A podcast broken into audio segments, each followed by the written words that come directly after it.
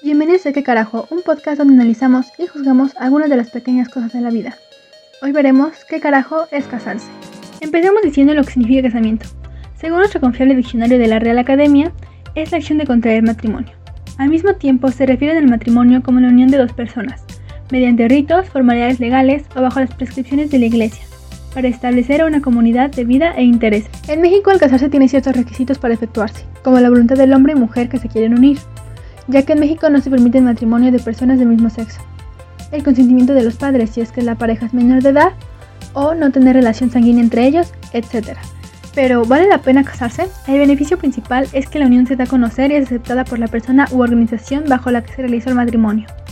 Además de eso, legalmente sirve para contraer la nacionalidad mexicana si una de las personas en el matrimonio es extranjera. Y, dependiendo de los acuerdos, se puede poseer y compartir bienes monetarios y físicos. Además, ¿Sabían que el matrimonio legal empezó como una forma de controlar un poco a la sociedad? Tenían que poder hacer que las personas se mantuvieran juntas y que crearan una familia, siendo así la pieza fundamental de la sociedad. Otro de los puntos es que si no tienes autorización del Estado o de la persona u organización bajo la que quieras realizar tu matrimonio no podrás hacerlo. Entonces, ¿para qué carajo nos casamos? Realmente no tiene mucho sentido. Los beneficios son pocos. Realmente no necesitas validar tu unión con una persona, la mayoría de los matrimonios en México es entre mexicanos, así que nadie gana la nacionalidad.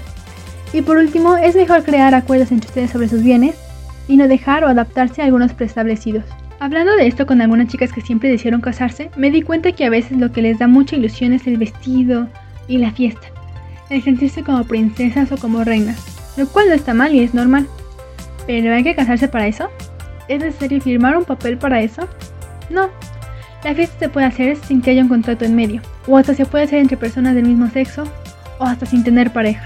En conclusión, podemos decir que actualmente el matrimonio es casi inservible y que no lo necesitas para confirmar la unión con tu pareja ni para validarla.